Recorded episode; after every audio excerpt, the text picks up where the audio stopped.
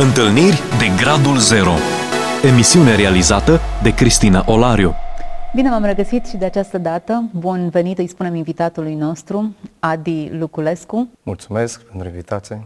Un om pe care l-am cunoscut muncind, care are o anumită abilitate, în timp ce pereții își schimbă culoarea și forma sub mâinile tale, am auzit o poveste care mi-a arătat că Dumnezeu a lucrat în viața ta extraordinar. Du-ne în povestea ta, ajută-ne să înțelegem ce a făcut Dumnezeu cu tine. Da.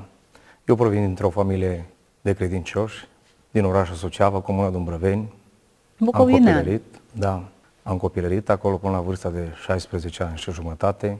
Suntem 10 frați, suntem toți la credință. Am avut o familie de binecuvântată, doi părinți care au dat totul pentru noi.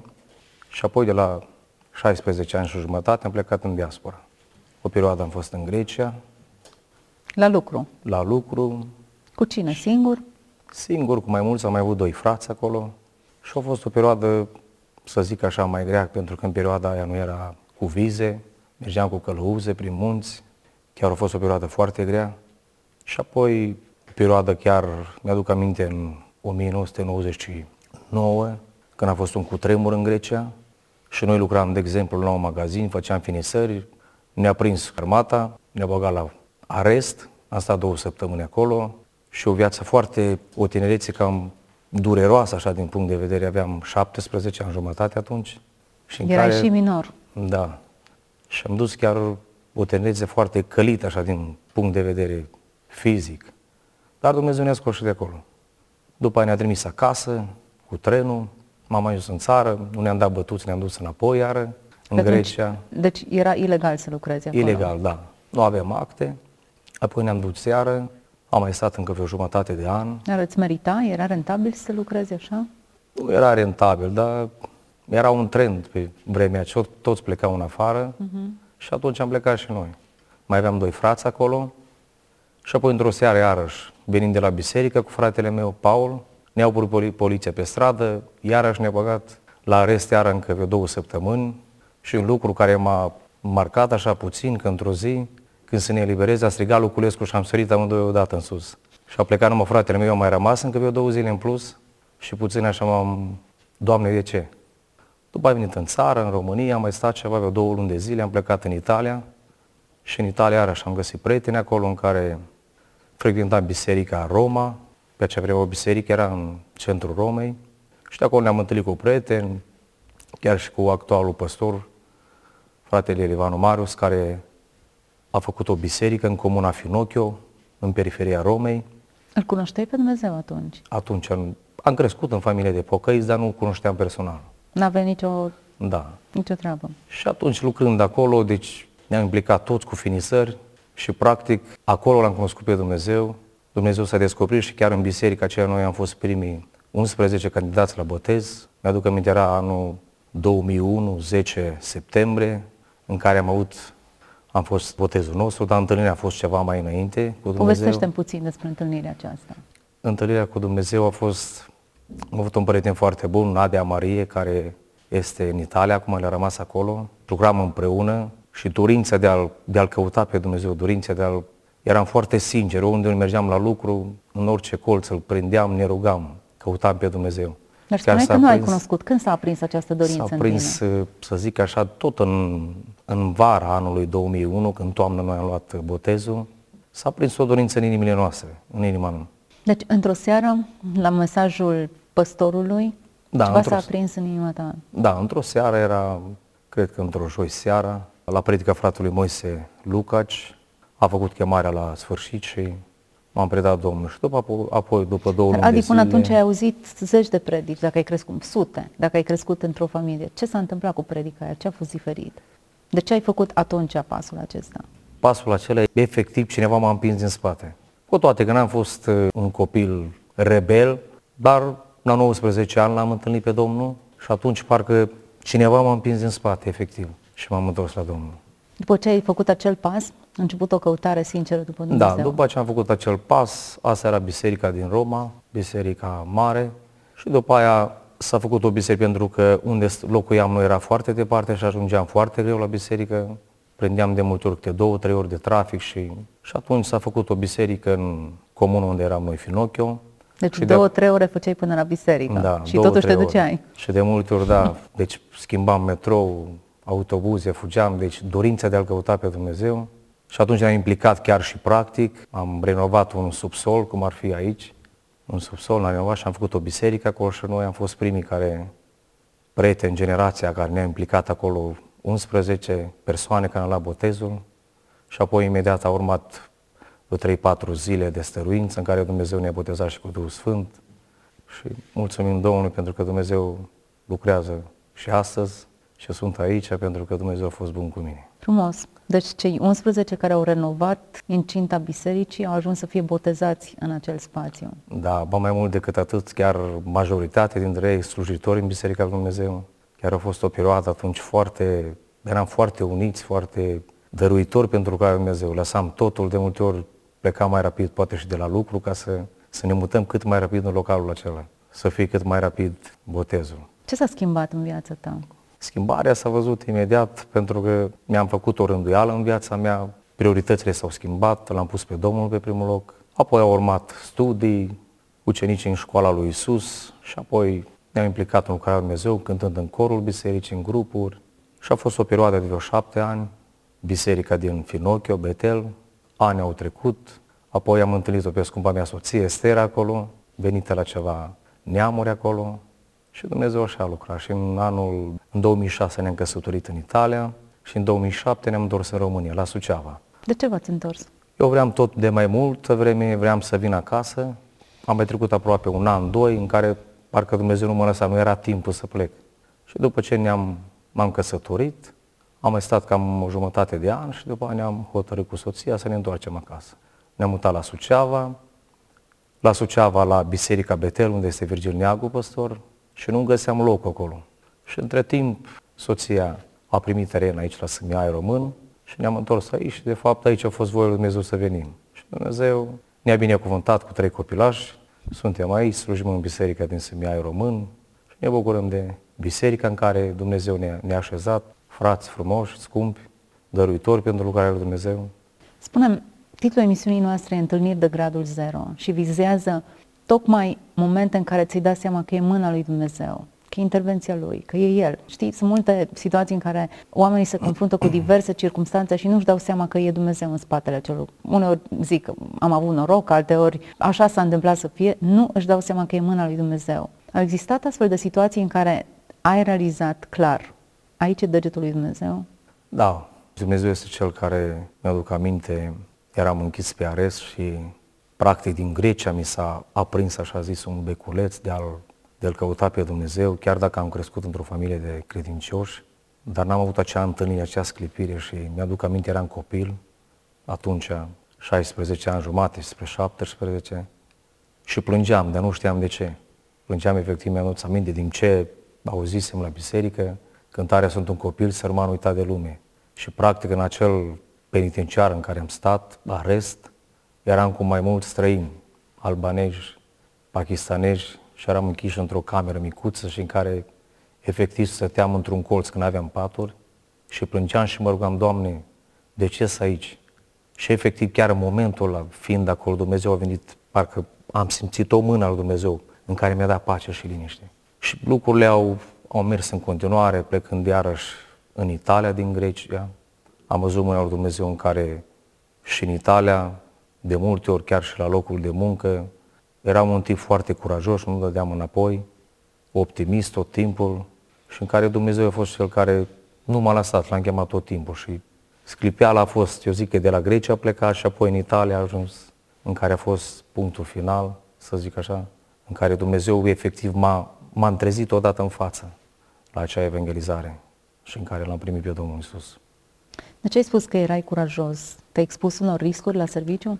Și la serviciu, și la...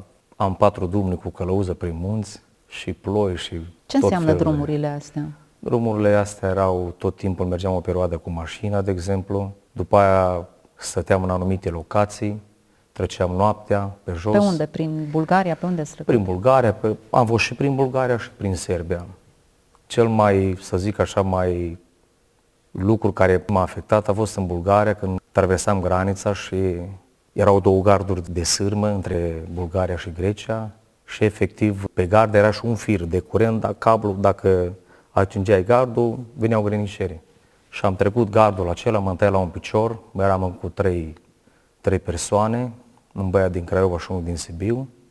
Și efectiv grănicerii au tras focuri de armă în sus. Era seara, se îngâna ziua cu noaptea și am fugit în pădure. Deci acolo a fost o, să zic așa, un lucru care n-am fugit în viața mea să fug când văd că cineva ne somat și a tras în sus și noi am fugit. Efectiv, am dat totul de a...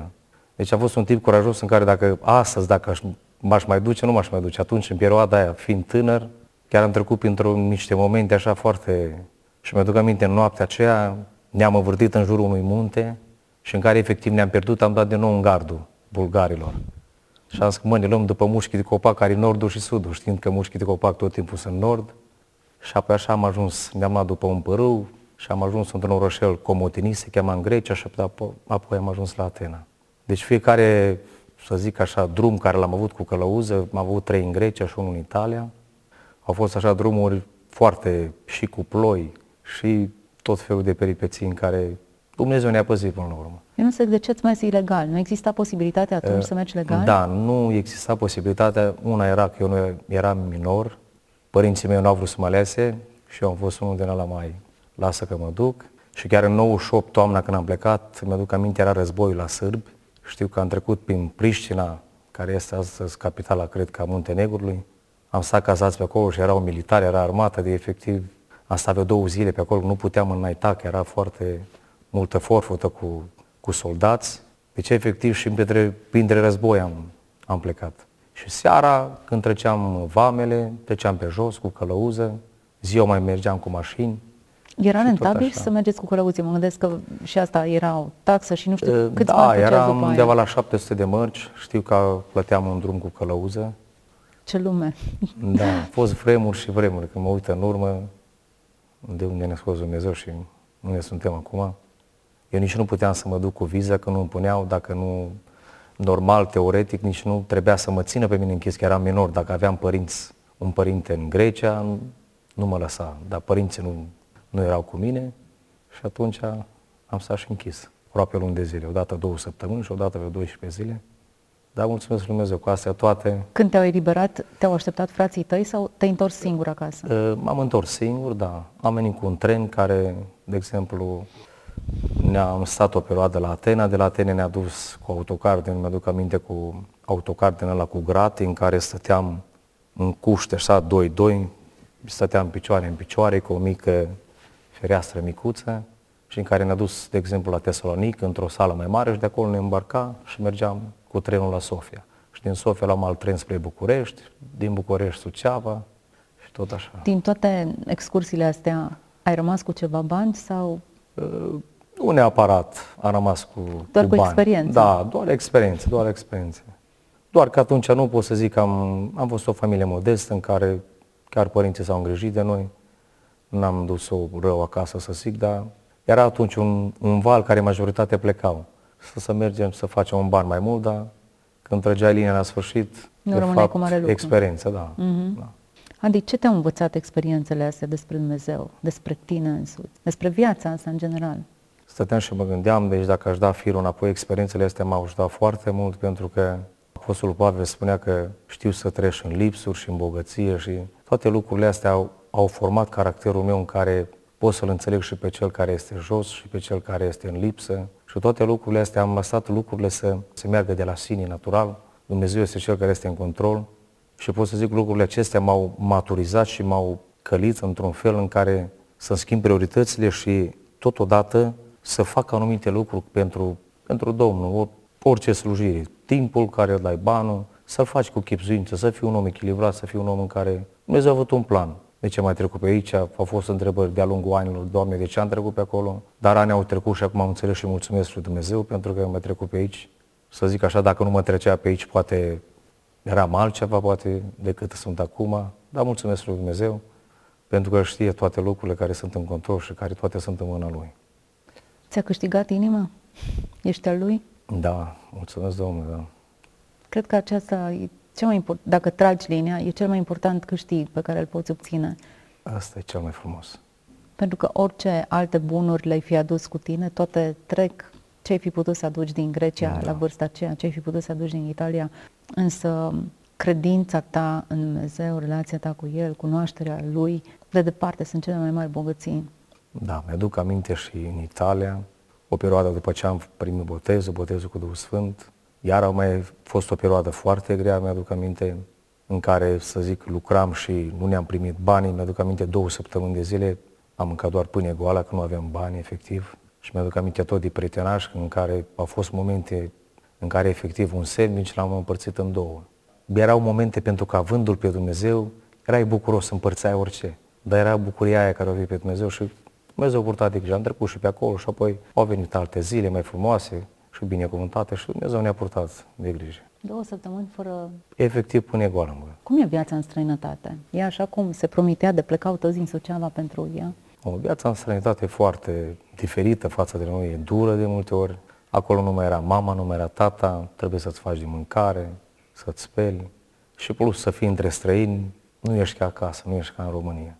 Și mereu, de exemplu, era foarte dură viața în sensul că de multe ori ne trezeam la 5, 5 jumătate plecam la lucru, făceam câte de ore pe drum. Deci, efectiv, într-o zi stăteam câte 4-5 ore în trafic, care timp care îl pierdeam. Și apoi lucru, vine de mult obosit și de multe ori să nu ai și banii și tot așa, viața împlătită cu necazurile. Dar au fost și clipe, momente frumoase în care l-am întâlnit pe Domnul în Italia, în diaspora și asta e cel mai mare câștig. Și restul alante Dumnezeu mi le-a dat toate aici în România. Asta e frumusețe. Cum sunt priviți uh, românii acolo? Sunteți plătiți egal, erați că nu mai ești în Italia? Plătiți egal cum sunt ceilalți? Există o deosebire? Sunteți da. primiți bine? Apreciați românii? Da, chiar și acum eu mai am prieteni italieni și bucuria care o am că unul din ei s-a pocăit, un mm. italian, unul din ei e căsătorit cu o româncă și din când în când mai vorbesc cu el și mă spune mereu, Adrian, mai roagă pentru mine. Deci Italienii sunt un popor foarte apropiat de noi, chiar sunt mult mai, mai apropiați față de greci, grecii sunt puțin mai reci, dar poporul italian chiar a fost momente foarte frumoase, petrecute și un popor care, efectiv, mai sunt și printre ei, nu pot să zic, oameni care nu sunt ca la și la noi, dar majoritatea sunt oameni foarte dăruitori, chiar am dormit la unii din ei, chiar am împărțit un sandwich împreună cu ei, am mâncat, fost momente frumoase. Adi, suntem la finalul emisiunii. Descrie-mi-l pe Dumnezeu așa cum îl vezi tu, din prisma experiențelor pe care le-ai trăit. Cine e El pentru tine? Dumnezeu pentru mine este totul. Este totul pentru că atunci când îl pui pe primul loc în viață, Dumnezeu este Cel care toate lucrurile orchestrează și vin toate de la sine. Atunci când îl pui pe El, toate merg natural, vin de la sine. Dumnezeu este Cel care ceea ce binecuvintează rămâne binecuvântat, și mulțumesc lui Dumnezeu și asta îmi dau serința și asta și oriunde sunt, să reprezentăm pe El în tot ceea ce face El pentru că un Dumnezeu, un Dumnezeu care merită să fie slujit, un Dumnezeu care onorează credința noastră, un Dumnezeu care poartă de grijă și un Dumnezeu care se ține de promisiune, un Dumnezeu care ce a promis îl duce la îndeplinire. Hmm. Asta e Dumnezeu nostru. Ce frumos! Mulțumesc, Adi, pentru prezența în emisiune. Vă mulțumesc și eu. Mă rog ca pentru fiecare dintre cei care ați urmărit acest interviu să fie o încurajare, indiferent care este locul în care muncești, indiferent care este tipul de muncă pe care o prestezi, Dumnezeu te caută acolo, te întâlnește în căutarea ta, are un răspuns pentru tine, poate să schimbe viața, poate să-ți dea un nou început, poate să te umple cu puterea Lui și să trăiești o altfel de viață. Și mă rog ca povestea invitatului meu să fie o motivație și pentru tine, să întinzi o mână către El și să spui da, și eu de astăzi vreau să fiu al tău, să fii binecuvântat. Ați ascultat emisiunea Întâlniri de Gradul Zero cu Cristina Olariu.